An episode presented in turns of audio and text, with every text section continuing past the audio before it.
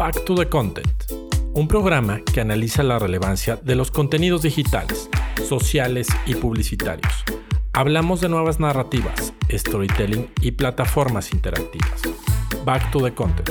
Bienvenidos.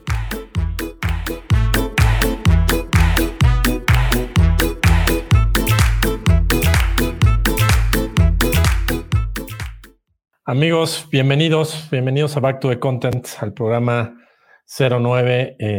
Qué rápido se nos ha ido. Creo que ha sido toda una aventura muy, muy veloz. Cada día encontramos una fuente inagotable de qué platicar con ustedes. Y como es costumbre, tengo el placer de compartir micrófonos y cámaras con mi amigo, colega Alex Valencia. Alex, ¿cómo estás? Buena tarde. Bien, amigo. ¿Tú qué tal? Todo bien, muchas gracias. ¿Cómo definirías el programa 09? ¿Por dónde dirías que va a caminar? Los contrastes. Creo que es un programa de muchos contrastes. Y no necesariamente polémica, pero sí hay como muchos contrastes en ejemplos, en conceptos, ¿no? en aplicación, en propósitos de estos contenidos, etcétera. Totalmente de acuerdo. Creo que traemos un programa muy, muy misceláneo. Entonces, ¿les parece que arranquemos? Vámonos con 88 millas por hora.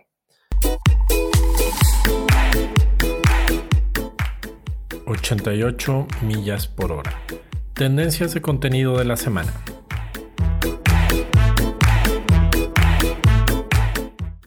Y pues bueno, en este arranque de tendencias del programa de la semana, les traemos un caso muy interesante que, como siempre, les recordamos que las notas del programa están colocadas en nuestra fanpage de Facebook. Ahí puedes encontrar todos los artículos de los cuales hablamos en este programa. Y esta semana vamos a hablar de una marca, mi estimado Alex, que creo que no habíamos hablado mucho, ¿no? Por ahí me acuerdo que la mencionamos en un momento, pero no la habíamos dedicado. Y sin duda es una de las marcas que evoluciona y que le da muchísimo de qué hablar, y me atrevo a decir que casi siempre, si no es que siempre, para bien, y hoy no es la excepción, ¿no? Estamos hablando, por supuesto, de la marca Lego. Para quienes no tuvieron la oportunidad de enterarse, esta semana Lego lanzó un video donde hablan de un nuevo producto que sacaron, y ustedes dirán, ¿y qué demonios tiene eso que ver con un podcast de contenido? Pues todo, porque el nuevo producto que lanza Lego es una máquina de escribir tradicional. Te acordarás de estas Olivetti que usabas en la prepa, ¿no? Sí. En tus clases de mecanografía. No sé si tú sufriste de esos males, amigo. Yo sí pasé muchos años de mi vida en clases de mecanografía. Sí. Y escribo a dos dedos. Entonces, esa reminiscencia que tenemos a esa famosa máquina de escribir mecánica, pues los señores de Lego retoman un proyecto y lanzan su propia versión de la máquina de escribir, hecha, por supuesto, con todos la lógica de piezas y de construcción que tiene Lego. Para quienes nos acompañan en el live, ya la estamos viendo en pantalla. Para quien no le está viendo el podcast, le recomendamos que vaya a la nota para que puedan ver cómo se ve esta máquina de escribir. Y lo más impresionante es que es una máquina de escribir funcional, ¿no? O sea, sí es de veras. Sí puedes regresar a escribir una carta, o si te animas a una novela, estaría buenísimo ver que alguien se aventara el tiro de echarse una novela utilizando exclusivamente una máquina de escribir Lego, ¿no? Entonces, sin duda nos parece que es una aportación vintage, extremadamente relevante, extremadamente creativa, y que pues que a muchísimos nos traen grandes recuerdos de cuando estos artefactos, aparatejos existían en nuestras vidas y los sufríamos, pero también los queríamos al mismo tiempo. Y tiene todo este romanticismo, creo yo, mi estimado Alex, a ver tú qué opinas, de regresar al sonido de la máquina de escribir, y que verdaderamente era un proceso manual que obviamente hemos perdido con la llegada de las computadoras, pero tenía su encanto, tenía su desesperación, tenía muchas aristas de por dónde entrarle, ¿no? ¿Por qué crees que Lego decide apostarle a un producto como estos en pleno 2021? ¿Tú cómo lo viste? Sí, a mí me encanta todo en realidad de este asunto, porque, bueno, yo soy fan de Lego, ¿no? en muchos sentidos. O sea, me gusta mucho, ¿no? Me gusta armar Legos. No, me gusta ayudar a mis hijos a armar Legos. Me gusta la marca como gran generador de contenido, ¿no? Me parece que en realidad es un referente, ¿no? Como bien dices, no lo habíamos mencionado hasta ahora, o lo habíamos mencionado muy por arriba. De Lego podríamos hacer un mes de programas y hablar de todos los formatos de contenido, ¿no? De revista, aplicaciones, videojuegos, ¿no? Series de televisión, películas, ¿no? Ya tiene un Oscar, ¿no? O sea, alguien te hubiera dicho hace 30 años, hoy una marca de juguetes va a ganarse un Oscar, pues te hubiera dicho, estás loco, ¿no? Ya al manicomio. Y pues no, ¿no? Una marca de juguetes ya tiene sus vitrinas un Oscar, por mejor canción aparte. O sea, más raro todavía no puede ser, ¿no? O sea, imagínate que hace 30 años alguien te dice, oye, una marca de juguetes se va a ganar un Oscar por una canción. Pues no, definitivo, te van a tachar de demente, ¿no? Y en todos esos sentidos, Lego me gusta, ¿no? Y me encanta lo que hace como marca y cómo se entiende y cómo se concibe. Y bueno, en este caso en especial, ¿no? Lego pertenece a Lego Ideas, ¿no? Que aparte, a mí ese proyecto a mí me gusta muchísimo, ¿no? Que todo es a través de convocatoria. Lego Ideas proviene de un espíritu de generar, hablando justo de contenido y de audiencia, ¿no? Los fans, ¿no? La gente puede propone sus proyectos y la gente los vota, ¿no? Y aquí en este caso un fan, ¿no? Llamado, déjame ver su nombre, Steve Guinness, ¿no? Se llama, vive en UK, el tipo, y es un fan de Lego. Él propuso esta máquina de escribir, ¿no? Aparte, con todo un insight detrás, ¿no? Inspirada en la máquina de escribir que también utilizaba Ole Kirk Christiansen, ¿no? El fundador de Lego. ¿no? Y como podemos ver en pantalla, quienes nos acompañan, ¿no? Tiene todos los mecanismos, ¿no? Son más de 2,000 piezas, ¿no? Si alguien conoce Lego Ideas, bueno, sabrá de qué estamos hablando, ¿no? Son estos productos súper detallados, increíbles. A mí es la línea que más me gusta, ¿no? Digo, hay mecánica, hay muchas líneas de Lego. A mí lo que saca Ideas siempre me parece, ¿no? Como disruptivo, increíble. Yo desde que vi que anunciaron esta máquina de escribir, dije, tengo que tenerla. Por todo lo que dices, o sea, y me parece que en la nota, ¿no? La nota que compartimos en nuestras redes lo describe muy bien, que es, ¿no? Es un artículo de colección, ¿no? Bien podría estar, es más, justo ahí vemos en pantalla, ¿no? Un librero con esta máquina de escribir. Se ve increíble, ¿no? O sea, es un gran artículo de decoración en oficina, ¿no? Yo me la imagino aquí junto a mí, perfecto. Digo, va a estorbar un poco, ¿no? Pero, digo, tampoco se ve tan grande, pero realmente no es por un tema funcional, definitivamente no es por un tema de funcionalidad, es por un tema de, por un lado, nostalgia, ¿no? Aquí dice el autor, vamos a abordar la nostalgia, ¿no? De los fans más veteranos, como bien dijiste ahorita, ¿no? Los que llevábamos a la secundaria o a la prepa la máquina de escribir, ¿no? Cargando la máquina de escribir para tener tus prácticas ahí. Y no recuerdo tardes y tardes haciendo prácticas de física, química, biología, ¿no? Estas planteamiento, desarrollo, resultados, conclusiones, miles de veces en máquina de escribir, ¿no? Pero, pero lo interesante es que también dice que es un gran producto para las nuevas generaciones que muy seguramente no han visto una máquina de escribir en su vida. Y sí es cierto, o sea, por supuesto, en los últimos 25, 30 años, pues ya no ha habido máquinas. Entonces, alguien que tenga menos de 20 años, alguien que tenga menos de 25 años, pues ya no las, no solo no las usó, tal vez ya ni siquiera las vio. No, algo que pareciera, ¿no? Que es un artículo que dejamos de usar hace poco, ya se volvió obsoleto de inmediato, ¿no? Entonces, es un artículo, ¿no? Que sí. Y aparte, lo que me encanta es que te invita a la creatividad, ¿no? Porque al final seguimos utilizando, y aquí me incluyo, la máquina de escribir desde el punto de vista visual como sinónimo de creatividad, como sinónimo de escritura, de creación. O sea, yo sigo utilizando, obviamente eso seguro delata mi edad, ¿no? Pero yo sigo utilizando imágenes, por ejemplo, en mis presentaciones o cursos, consultorías, etcétera, imágenes de máquinas de escribir cuando quiero ponerme como serio respecto a creación, respecto a, ¿no? A escritura, a creatividad. Obviamente hay una generación actual pues ya no usa eso, ¿no? No tendría como por qué, porque es algo que no usó. Pero sí, claro, esta imagen, ¿no? Y lo hemos visto muchas veces en el cine y en muchos lugares. Esta imagen de alguien sentado frente a una máquina de escribir con un hoja en blanco es poderosa, ¿no? Es como, ¿cuál es la primera palabra que voy a escribir? Que, ojo, pasa lo mismo con un Word o un Pages en blanco en una computadora.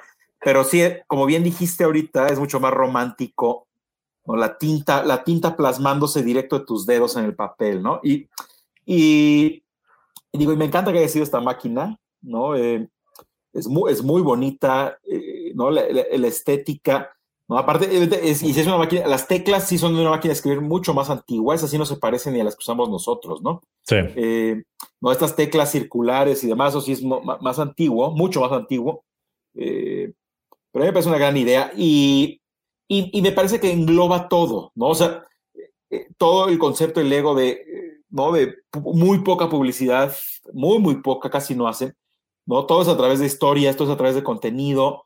Y en específico este caso, ¿no? Proviene de un proyecto que crea comunidad, ¿no? Esto cada vez que Lego Ideas anuncia un ganador, ¿no? Pues sigue incentivando a sus fans a involucrarse y a mandar sus diseños y, ¿no? A lo mejor yo soy el siguiente, ¿no? Y me parece increíble, ¿no?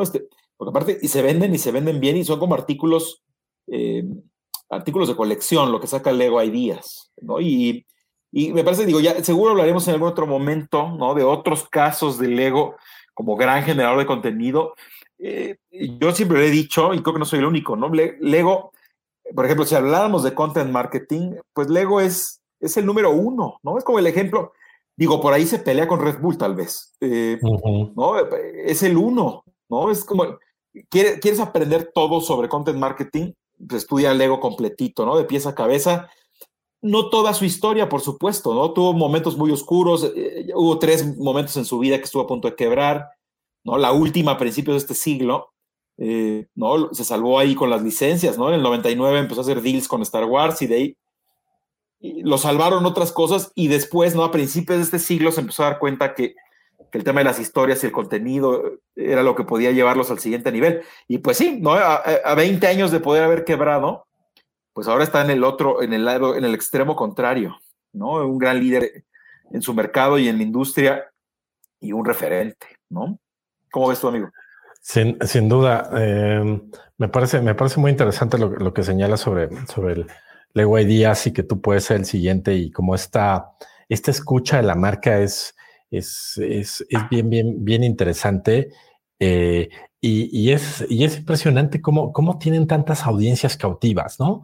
Nos tienen cautivos con sus licencias, nos tienen cautivos con este tipo de proyectos, ¿no? Con lanzamientos, con reminiscencias. Y algo que me hacía reflexionar este lanzamiento de Lego también es este proceso creativo que ha evolucionado. ¿A qué me refiero? A mí me tocó mucho vivir el salto de mi época universitaria de la fotografía analógica a la fotografía digital, ¿no? Y me tocaba todavía estos guardianes de la vieja guardia diciendo que, de entrada, que la fotografía digital no era fotografía y que no había punto de comparación. Y bueno, se fue este mito cayendo poco a poco, pero algo que sí yo compartía con este discurso era el cambio del proceso creativo, ¿no? Cuando tenías un rollo de 36 fotos para tirar, tenías que ser mucho más preciso qué ibas a hacer con eso y tenía un costo altísimo para tu bolsillo como para que la regaras, ¿no? Y creo que trasladando un poco a este producto pasaba un poco lo mismo con las famosas máquinas de escribir, primero mecánicas, estas románticas que vemos en todos lados en las películas y demás. Luego llegaron algunas que eran eléctricas, que era como wow, era ya una cosa de tecnología de punta, ¿no? Y después obviamente toda la era digital desbancó sus productos. Pero mi punto es que sí creo que había ahí un proceso creativo diferente, ¿no? Sentarte frente a una hoja en blanco, tener una cámara en la mano analógica, meterte a hacer un proceso de revelado en un cuarto oscuro. todo esto tenía una magia muy especial y tenía otro abordaje desde la parte creativa. No quiero con esto decir que necesariamente la creatividad se mató con procesos digitales. No, sin duda. Evolucionó, cambió, pero sí hubo ciertos procesos que venían muy vinculados del mundo real, de esto que decías de la tecla, aprieto una tecla que imprime literal una palabra, una frase, el inicio de una novela. Entonces, creo que esto es un gran regreso a eso, ¿no? Es un gran regreso, es decir, como dices tú, yo creo que muchos cuando lo vimos dijimos, la quiero tener una, y lo más probable es que lo vas a tener por el maldito gusto de tenerla, ¿no? Pero es este vínculo con que ese mundo existió y ese mundo nos aportó muchísimo. Desde otro lado, como tú bien decías hace rato, para las nuevas generaciones es impensable, ¿no? Es impensable que esto funcionaba así. Pero bueno, sin duda, yo creo que es un gran acierto de Lego. Habrá que ver costos, ¿no? Creo que todavía no comentaban costos. O ya tú tienes por ahí algo de costos, amigo. Sí.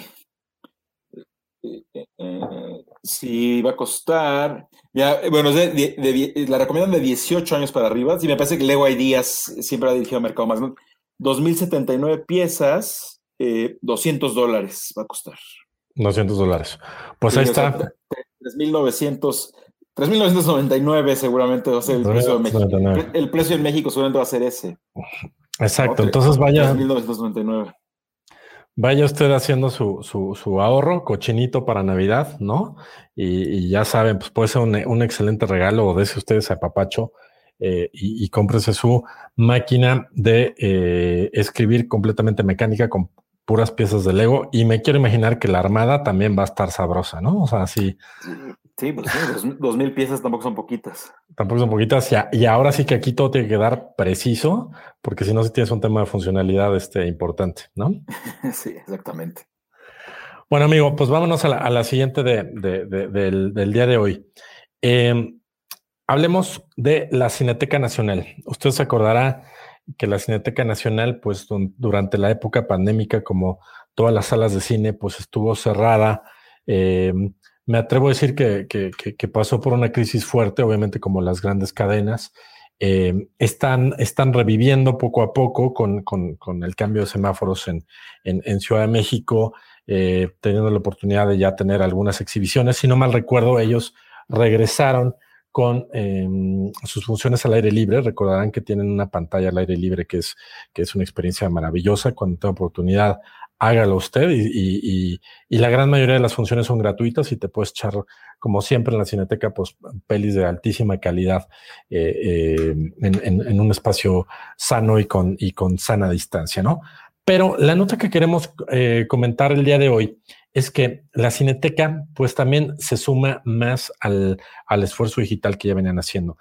Te acordarás, mi estimado Alex, que antes de pandemia ya existía la posibilidad de comprar con ellos boletos en línea, lo cual era una muy buena opción, ¿no? Porque tiro por viaje, creo que los que nos gusta la Cineteca, llegabas y tu película favorita pues estaba agotada hace 2 horas antes y tenías que meterte a ver la película neozelandesa que no tenías ni idea y muy probablemente te iba a ser una muy buena sorpresa, ¿no? Pero acabas viendo muchas veces algo que no estipulabas. Entraron a su sistema de venta en línea, creo que funcionaba medianamente bien. Y pues bueno, ahora hacen un lanzamiento en estos últimos días donde nos señalan que a partir del 18 de junio se lanza su servicio de streaming en video.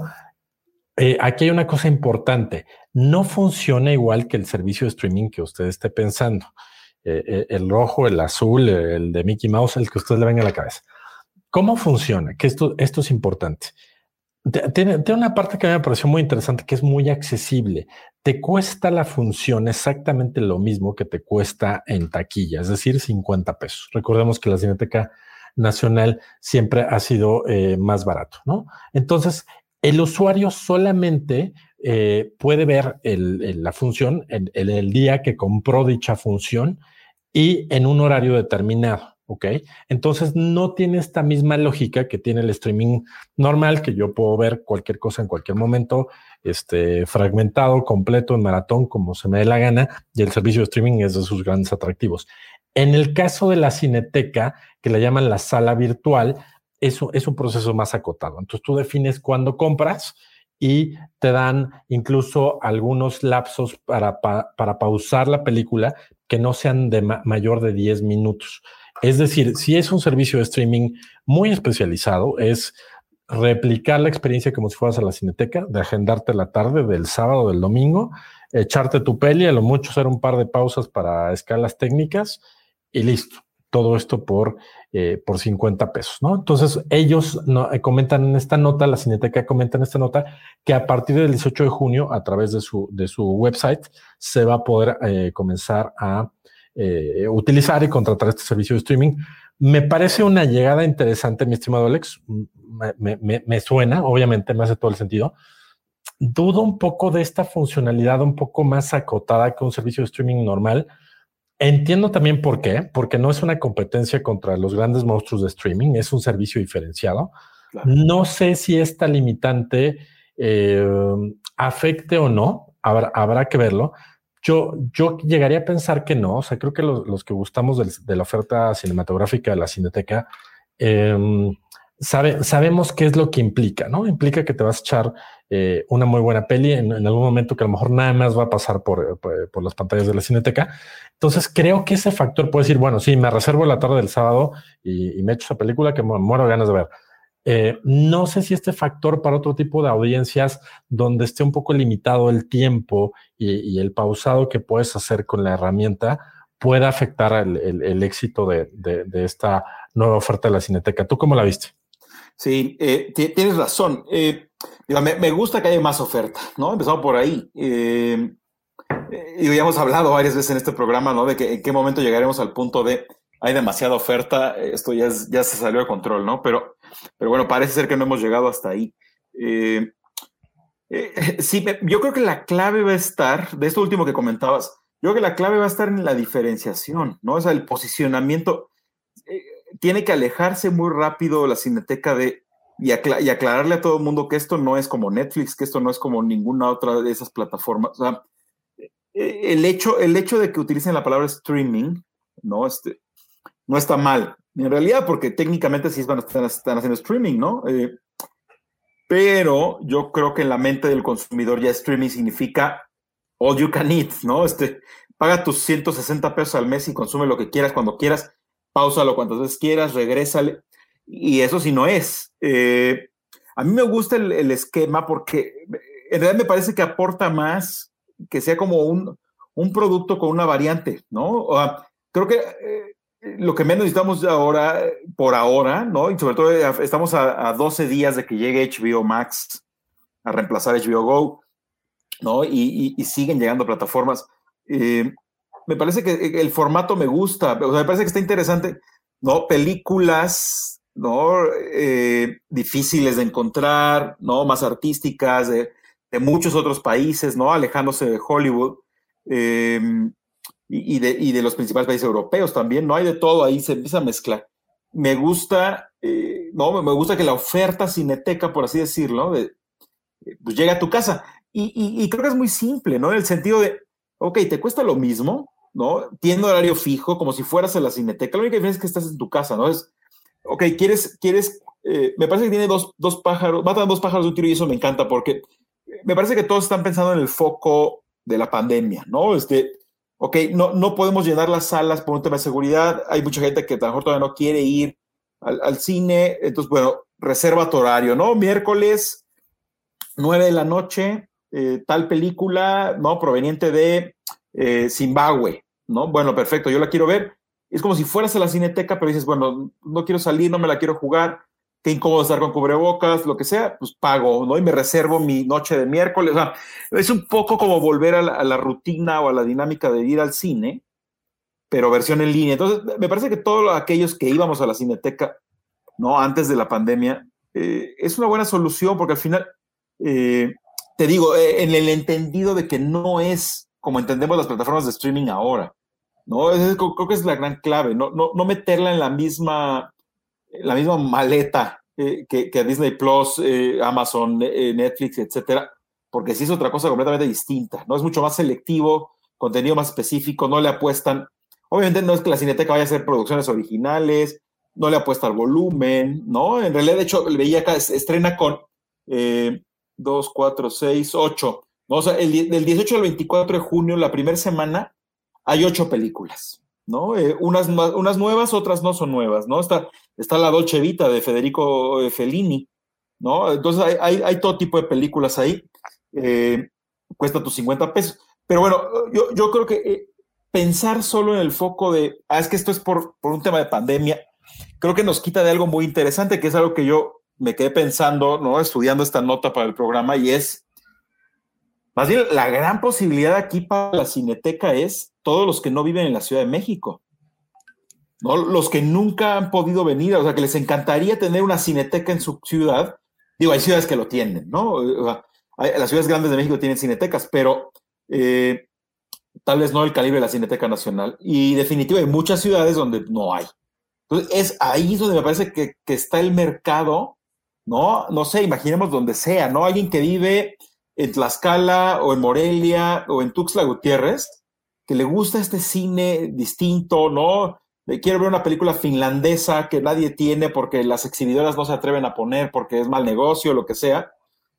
Y pues yo vivo en Coatzacoalcos, ¿no? ¿Y qué voy a hacer? Bueno, pues desde Veracruz me voy a poder conectar con mis $50. O sea, ahí me parece que tiene si lo sabe manejar muy bien la Cineteca, creo que ahí está el verdadero poder, porque aparte, el tema de la pandemia, ¿no? Y esperemos que así sea, pues tarde o temprano volveremos a las salas de cine, ¿no?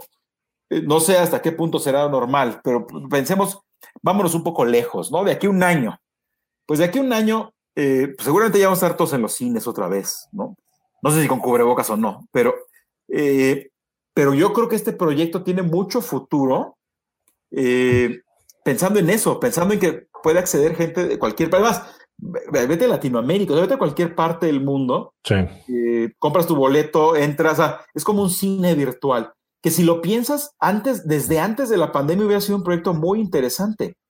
De hecho, no, yo creo que va como por ahí más su meta principal, porque si es un tema de pandemia, pues se tardaron muchísimo, ¿no? Claro, o sea, llevamos 16 meses encerrados.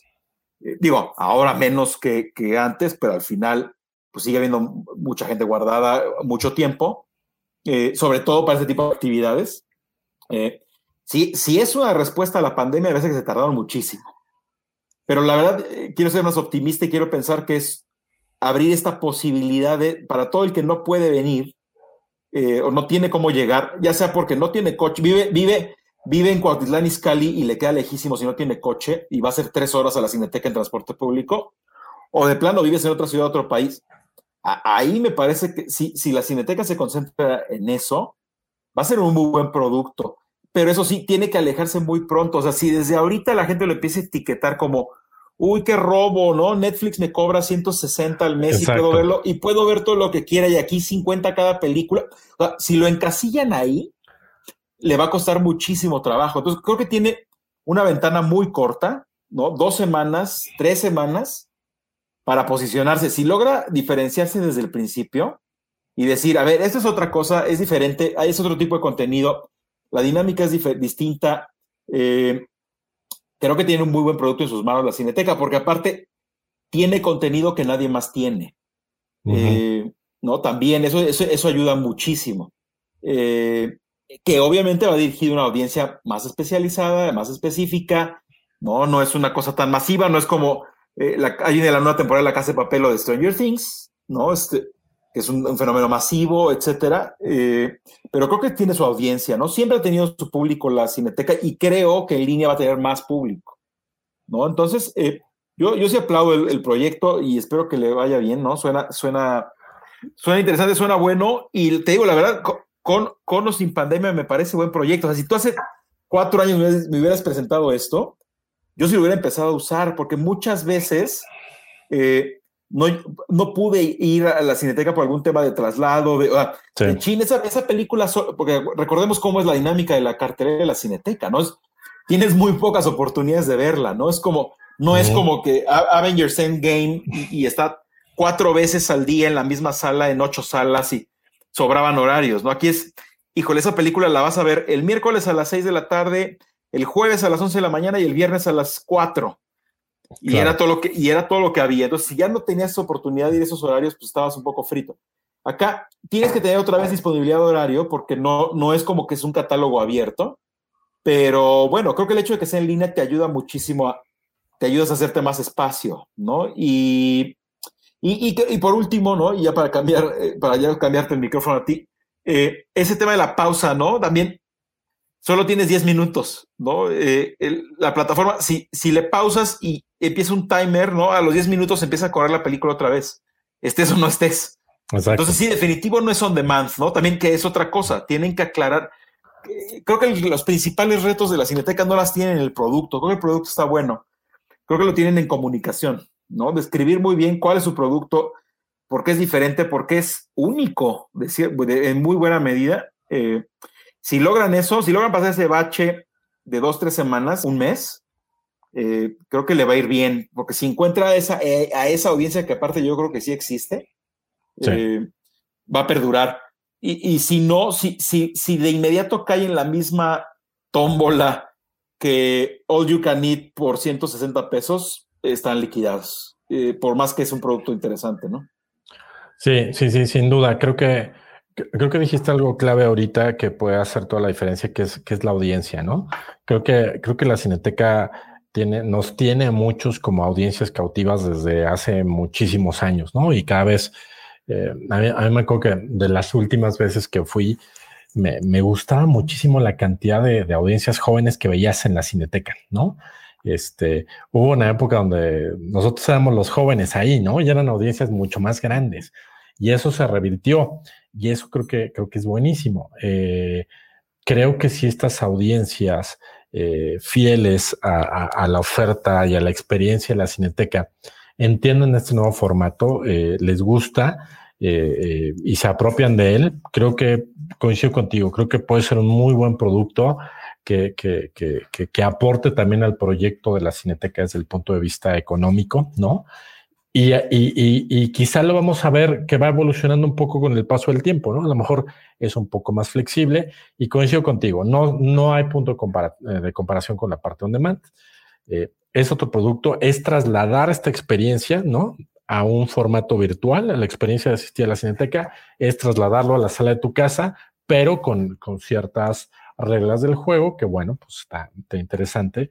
Y pues nada, les deseamos la mejor de las suertes, ¿no? Sí. Y seguramente por ahí seremos consumidores, sabiendo que siempre la oferta de la Cineteca es de primera, ¿no?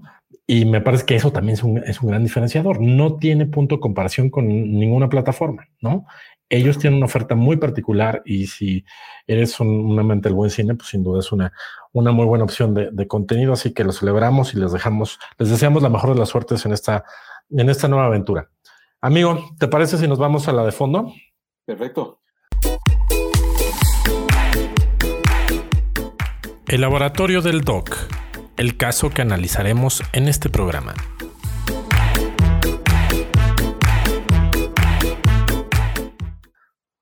Bueno, amigos, pues vamos a lo que es la sección El Laboratorio del Doc. Y en esta ocasión no quisimos pasar de largo. Para quienes nos escuchan en otros países, en México acabamos de vivir lo que se llaman las elecciones más grandes que hemos tenido en nuestra historia por el tamaño de las mismas. No elegimos al presidente de la República porque está a medio mandato, pero sí se eligió muchísimas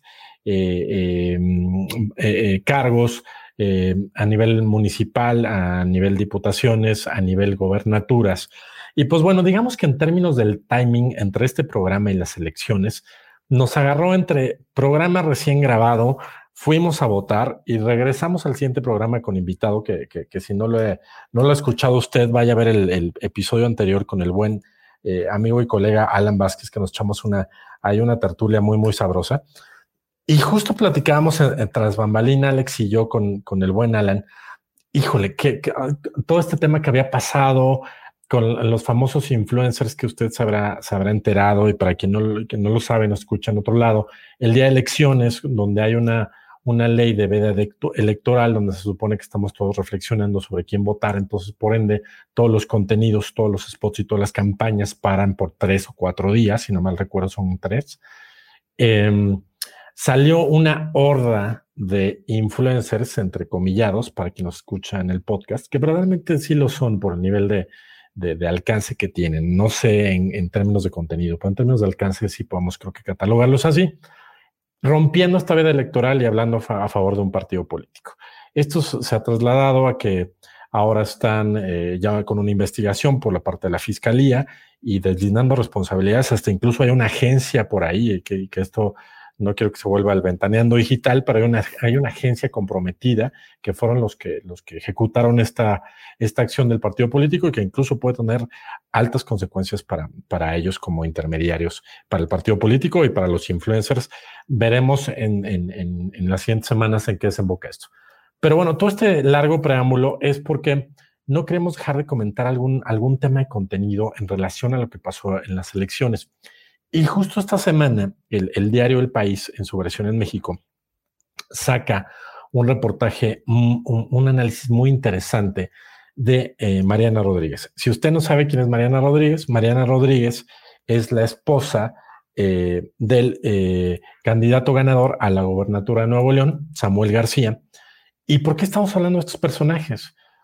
Porque este artículo del País, que le recomendamos enormemente que vaya usted a verlo, le entra profundidad al fenómeno Mariana Rodríguez, ¿no?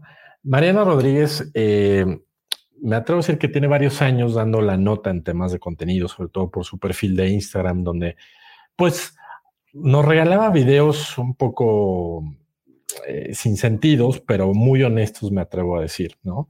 De su vida diaria, del tipo de cursos que tomaba, de su noviazgo con el ahora gobernador electo. Y Lo que es muy interesante que analiza este estudio es el fenómeno de cómo ella apoyó finalmente con temas de contenido a través de redes sociales la candidatura de Samuel García, de su esposo. ¿Por qué se analiza esto? Porque si usted no se enteró, Samuel García arrancó como colero en las encuestas para gobernador de Nuevo León.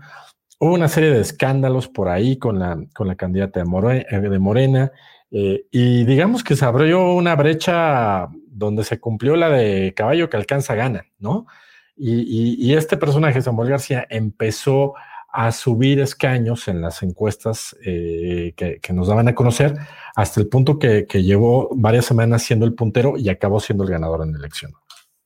Regresando al artículo, nos parece interesante entrar a este análisis porque recordarán que en algún momento antes de elecciones sí hicimos en un programa, que no recuerdo si fue el 4 o 5, amigo, a lo mejor tú te acuerdas, que hablábamos de las campañas políticas y de toda esta miscelánea que en general el balance era que eran contenidos muy pobres, con poco entendimiento de las plataformas, pero que un poco decíamos, bueno, pues veamos si les funcionan, ¿no?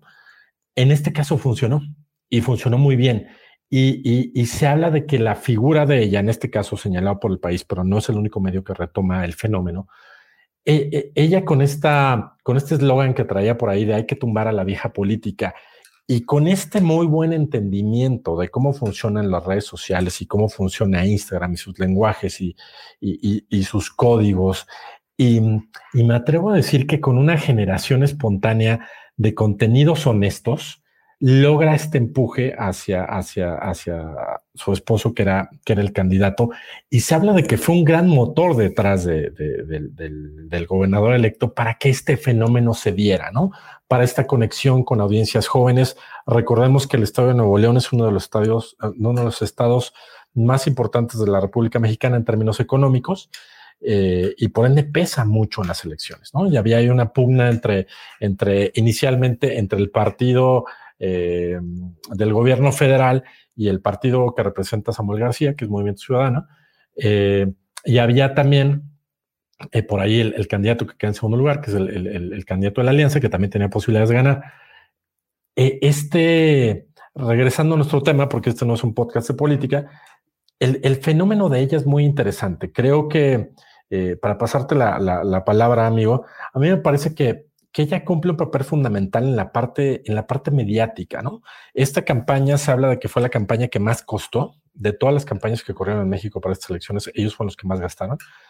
Pero más allá de la inversión publicitaria, me parece que sí traían ahí una carga de contenido orgánico muy bien ejecutado. Y me atrevo a decir que no sé si necesariamente era por asesores atrás de marketing digital y comunicación política, sino netamente por este entendimiento de ellos. Estamos hablando que Mariana Rodríguez tiene 33 años y es una asidua consumidora y generadora de contenidos. Entiende muy bien las reglas del juego. Entiende muy bien cómo puedes conectar y desde sus tenis fosforescentes, los famosos fosfo, pues lleva a puntos de que ahora le llamamos al estado fosfoleón, ¿no? Este fenómeno, más allá de que puede ser irónico, que puede ser gracioso, que puede haber muchos lados desde donde entrarle, me parece que la manera en cómo le entra el país, le entra de una manera muy, muy interesante y muy rica para analizar, que es... Estos son los nuevos fenómenos a los cuales vamos a empezar a ver, donde la vieja guardia política que no entiende estos lenguajes de contenido y estos puentes que se pueden trazar con audiencias pueden estar frente a un esquema que ya cambió y que yo no sé si necesariamente en 3 años que vamos a tener elecciones importantes en este país puede ser la gran diferencia, ¿no? Entre quien siga haciendo política la vieja usanza, atascando de publicidad las calles y con contenidos burdos e innecesarios, o quien verdaderamente entienda las reglas del juego y empiece a hacer uso de este tipo de fenómenos donde contenidos enriquecidos con, sí, billetazos atrás, pero que traen un hilo conductor, por lo menos de dejar ver un poco más cómo son estos personajes de veras, y creo que esta pareja logra bien eso. Y pues nada, el resultado es que son ganadores. El resultado es que Samuel García es el próximo gobernador de Nuevo León. Y me atrevo a decir que este estilo de estar comunicando cosas va a seguir. Creo que las redes sociales van a seguir siendo plataformas para ellos primordiales en cómo comunicar. Esperemos que sea un buen uso, esperemos que no erren en el camino, pero sin duda nos parecía un fenómeno bien interesante para analizar post elecciones, pero con una carga de contenido bien, bien interesante. Mi estimado Alex, ¿tú cómo lo viste? ¿Qué opinas? Sí, es impresionante el caso. No, yo tengo como dos posturas que se contraponen aquí. Una es la estrategia, ¿no? La estrategia de comunicación, ¿no? La estrategia de posicionamiento del personaje, ¿no? La estrategia de ella. No, hay quien dice tal cual, ¿no? Ella le ganó la campaña, ¿no? Ella es el artífice, ella es la que lo logró. No, él era el personaje, pero ella fue la que maquinó todo, la que armó todo, la que sabía de plataformas digitales, la que conocía de audiencias, etcétera. Y desde el punto de vista, en ese sentido, ¿no? Lo estratégico, ¿no? Lo, digamos, entender, como lo que acabas de describir, ¿no? O sea, y su eslogan, hay que tumbar la vieja política, creo que justo lo hizo, ¿no? O sea, llegó a una, pensémoslo así, ¿no? Llegó a una industria atorada, que no es la única, ¿no? La política, hay otras industrias que también. Una industria atorada en un mundo pasado, ¿no? Donde todos se pelean por lo mismo, ¿no? Se quedan metidos como en esta caja y se pelean todos allá adentro. Y pues ella dijo... A ver, yo llevo años siendo influencer, ¿no? Entre comillas, no sé qué significa ser influencer estos días. No sé en contenido, pero el punto es, entiende cómo funciona, ¿no? Las redes sociales, cómo funcionan las audiencias, entiende de audiencias, entiende de qué le gusta ver a la gente, ¿no? Este tema de ser auténticos, yo lo entrecomillaría muchísimo. No, o sea, no sé realmente qué tan auténticos fueron o no. Parecieron auténticos. Eso sí, definitivo, ¿no? Pero bueno, el punto es, te decía, yo tenía como 2 puntos. El lado de estratégico, ¿no? De conocer a la audiencia, de conocer las plataformas, de conocer cómo opera, ver que esa es una gran debilidad en los otros partidos políticos, que no le entienden, que no saben cómo hacerle, ¿no? Que aunque te digan, haz algo en redes sociales, porque todo el mundo lo está haciendo, pues no, terminaba siendo el clásico... Tomo mi contenido de otros medios y me lo llevo, ¿no? A digital y no pasa nada, ¿no? Y aquí ellos, pues sí, prendían la cámara de su celular, empezaban a hablar, ¿no? Más temas de transmisiones en vivo, ¿no? Y obviamente, y se ponían a hacer ahí cosas, ¿no? Eso definitivo creo que es un gran caso de estudio, ¿no? Y creo que ahí está la lección, ¿no? Para el 2024, ¿no? Que aparte ahora ya vienen presidenciales. Vamos a ver quién es la Mariana Rodríguez para el 2024, ¿no? Vamos a ver si hay o no hay, que a lo mejor no hay, pero eso creo que lo aplaudo, ¿no? En el sentido de creo que hay mucho que aprender. Ahora, yo decía, bueno, tengo una moneda con dos caras, ¿no? Y la otra es el lado del contenido, que ese es el que no me encanta, ¿no? O sea, no me convence tanto a mí, ojo, esta nueva manera, digamos, de hacer política, ¿no? A través como del meme, del espectáculo, del ridículo, ¿no? Porque evidentemente a muchos de esos contenidos, no solo, bueno, de este candidato junto con muchos otros, fue a través de hacer ridículos, ¿no? Y de perder como esta posición. Digo, ahora no sé si sean los nuevos políticos ahora sí, ¿no? Que la gente, pues ya no quiere a otro tipo de políticos y quiere a estos, ¿no? El que baila, el que sale disfrazado, ¿no? Yo no sé, a mí personalmente me parece que no es la posición, ¿no? No debería de ser. Una cosa es que a lo mejor puede ser irreverente, puede ser más fresco, más cool, más moderno en tu manera de comunicar, pero de eso me parece ese punto de hacer demasiado espectáculo, no sé, no me convence tanto, creo que no es sostenible a largo plazo. Pensando en este candidato en especial con la esposa, bueno, ok, la campaña funcionó, ¿no? Hablo desde el punto de vista de contenido otra vez. Funcionó la campaña, ¿no? Ella lo logró, ¿no? Logró poner al esposo de gobernador. Porque está muy claro en todo lo que yo he leído hasta ahora, ¿no? Sin ser experto político y no pretendo serlo, ni me interesa hacerlo, por lo que he leído, pues no ganó él, o sea, me refiero, no ganaron sus propuestas, es más, hay gente que votó por él y no conoce ni siquiera sus propuestas. Claro. Ganó por el espectáculo que montaron en redes sociales y ella y los videos y con todo y el escándalo de estás mostrando demasiada pierna, ¿no? ¿Y te acuerdas? Claro. Escandalazo con el comentario muy sexista, ¿no? Y misógino y demás, y pues eso ganó, ganó. Entonces, pero yo no sé, por ejemplo, ahora cómo lo va a sostener como gobernador. O sea, ya es gobernador, ya tiene un papel y muy importante en la política de su estado y en la política del país.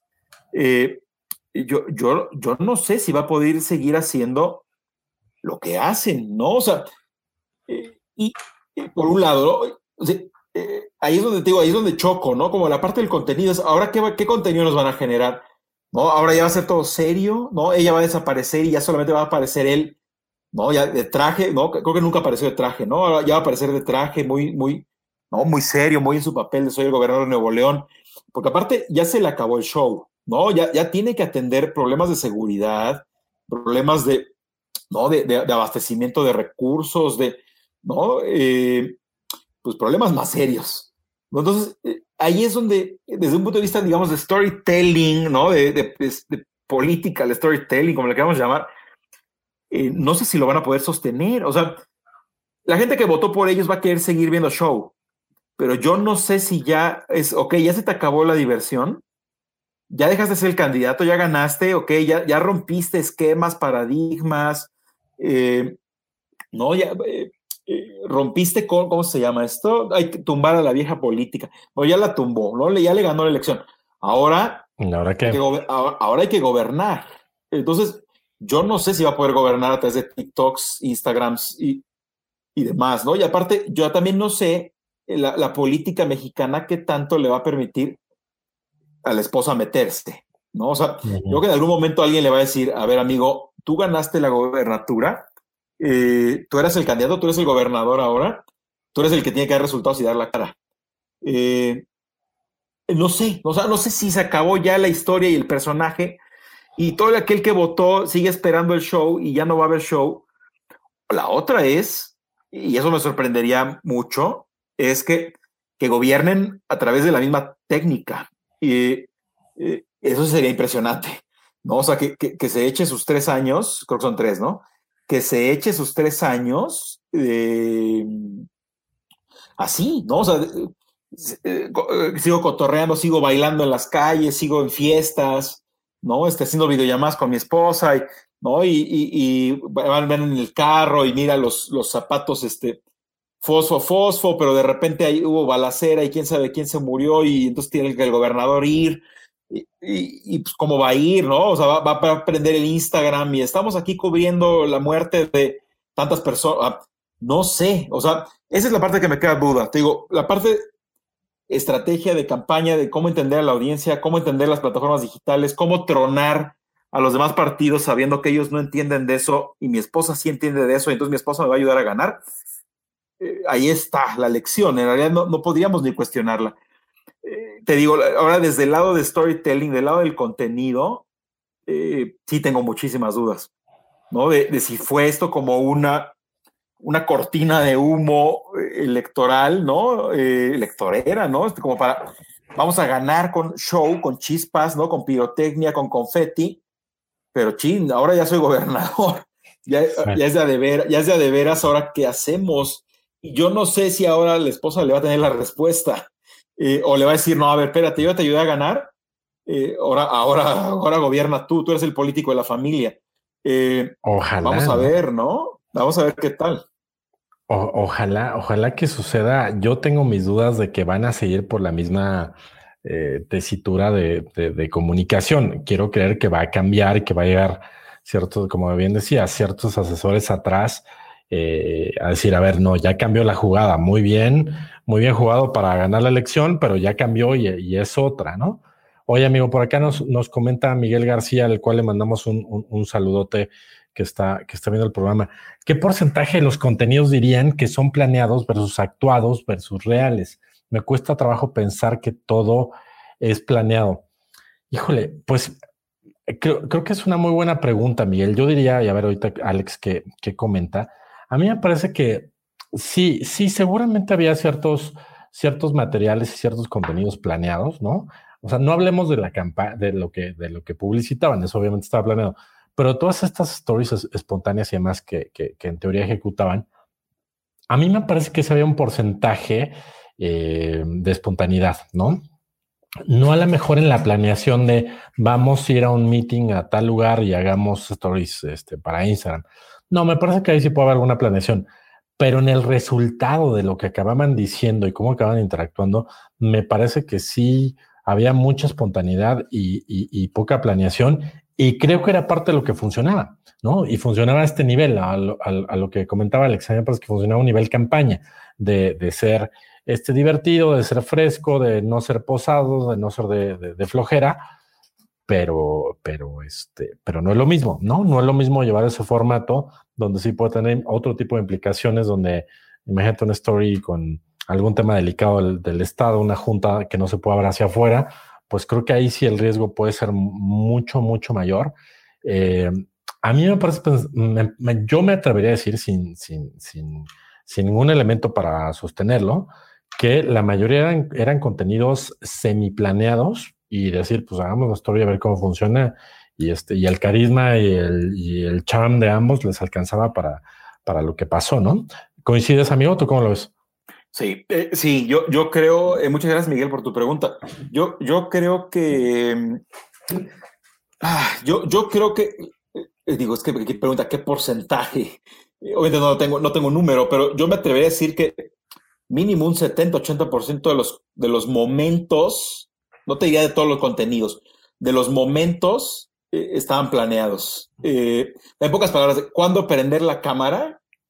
Yo creo que eso estaba, la gran mayoría de veces estaba acordado, ¿no? Sí. Así como de, ¿qué onda? Estamos aquí en la sala, son las 9:00 p.m, estamos cenando, ¿qué onda? Le prendemos y yo creo que casi todo el tiempo era planeado.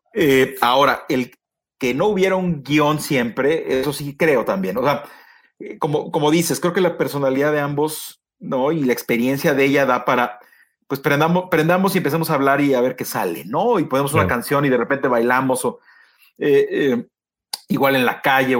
Yo creo que ahí sí no había mucho guión, pero yo creo que sí en muchos momentos hubo planeación. Digo, al final no deja de ser una campaña política Y sí, yo creo que muchas veces estaba consensado, ¿no? Sobre todo cuando salían juntos, ¿no? O sea, no creo que todo el tiempo ella, ¿no? Prendo mi cámara y no le pregunto a él, no le aviso a él. Yo creo que no, yo creo que sí había ahí como una especie de plan. Muchas veces había plan y como un acuerdo, ¿no? De bueno, vamos a ir, ¿qué onda? ¿En el camino hacemos algo? Sí. Ah, pues órale, a ver, préndele y vamos a improvisar un poco. O a lo mejor se hablaba del tema, ¿no? Oye, a ver, vamos a ir de gira a tal lugar y ahí, no sé, hay un platillo típico, no sé qué. ¿Qué onda? ¿Qué opinas de que cuando estemos comiendo le prendo? Y comentamos el platillo. Sí, órale, va. Obviamente no decían, tú primero y yo después. Y eso sí, ya no. Ya lo improvisaban. O sea, definitivamente creo que no había guiones o casi nunca los hubo. Pero yo creo que sí había muchos consensos, ¿no? Porque podía ser muy peligroso que todo el tiempo fuera una apuesta 100% a lo espontáneo. Sí. ¿No? Pero al final lo que hace una campaña política y había una gobernatura de por medio, ¿no? Entonces yo creo que hay una mezcla de improvisación con planeación. Pero sí, planeación de los, como te diría Miguel, de los momentos. Uh-huh, ¿no? Uh-huh. De cuándo sí, cuándo no. Cuándo, ¿no? Seguramente en algún momento fue el candidato a algún lugar en donde lo abucharon, ¿no? Donde no lo querían. Obviamente ahí es, pues no saques ni el celular, ¿no? Claro. Pues ni te conviene. Yo lo veo así. Más planeación de momentos.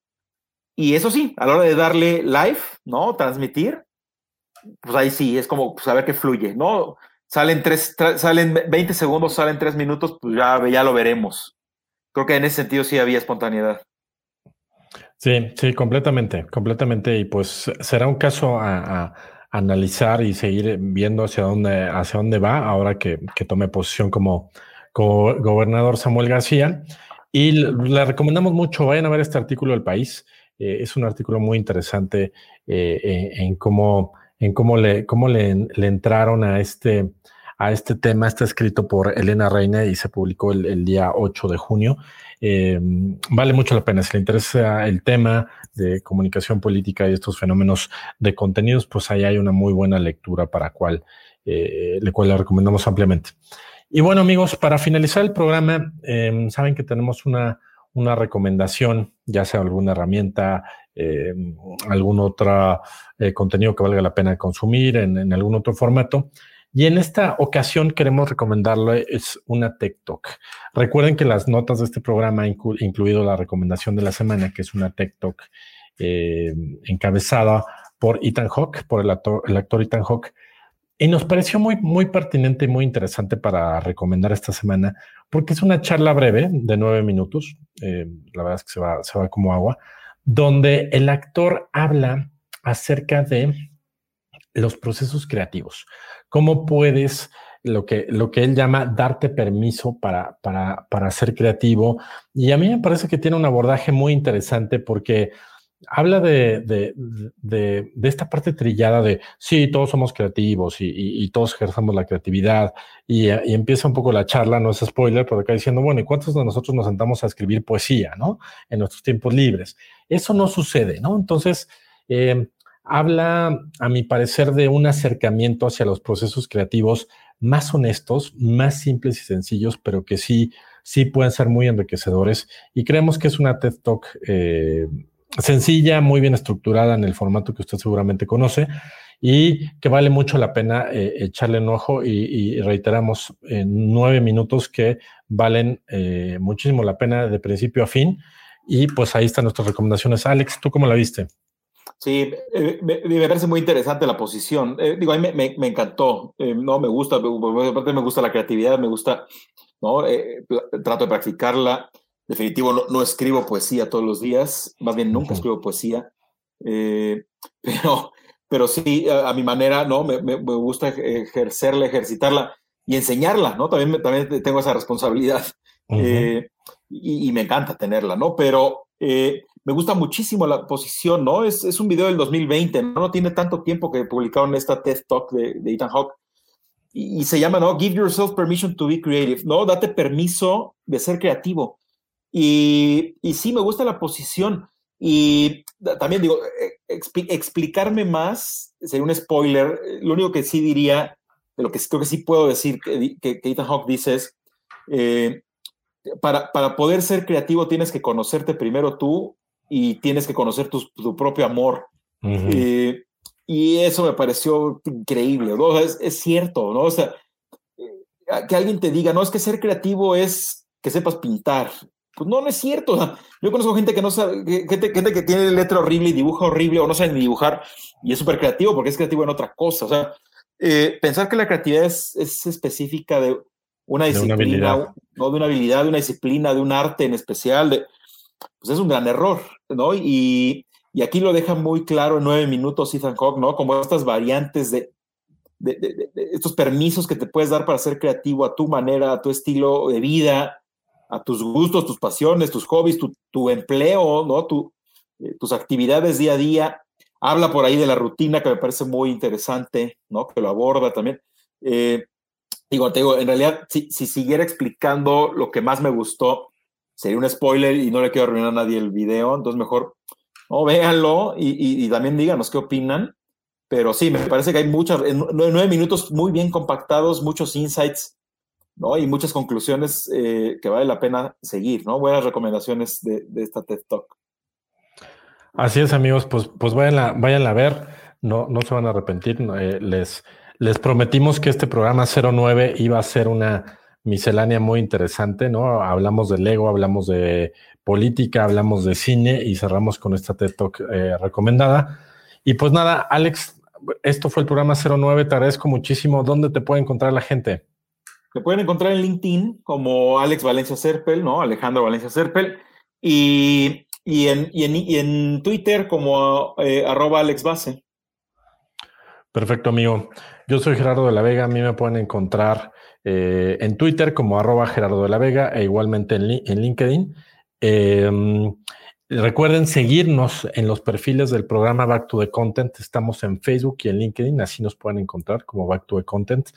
Recuerden que el programa es en vivo los miércoles 7:30 de la noche a través de nuestra fanpage de Facebook y todos los viernes tenemos un nuevo episodio en Spotify, Google Podcast y Apple Podcast. Los invitamos también a escucharnos por allá. Si no tienes la oportunidad de acompañarnos en vivo, puedes escuchar en cualquier momento un nuevo episodio cada viernes. Por nuestra parte es todo. Alex, te agradezco muchísimo. Muchas gracias. Gracias, amigos. Buenas noches. Hasta luego. Esto fue Back to the Content, el programa especializado en análisis de contenido. No olvides seguirnos en nuestros perfiles en Facebook y LinkedIn. Nos encuentras como Back to the Content. Acompáñanos todos los miércoles en la grabación en vivo por nuestra fanpage de Facebook. Y recuerda que cada viernes un nuevo capítulo del podcast en Spotify, Apple y Google Podcast.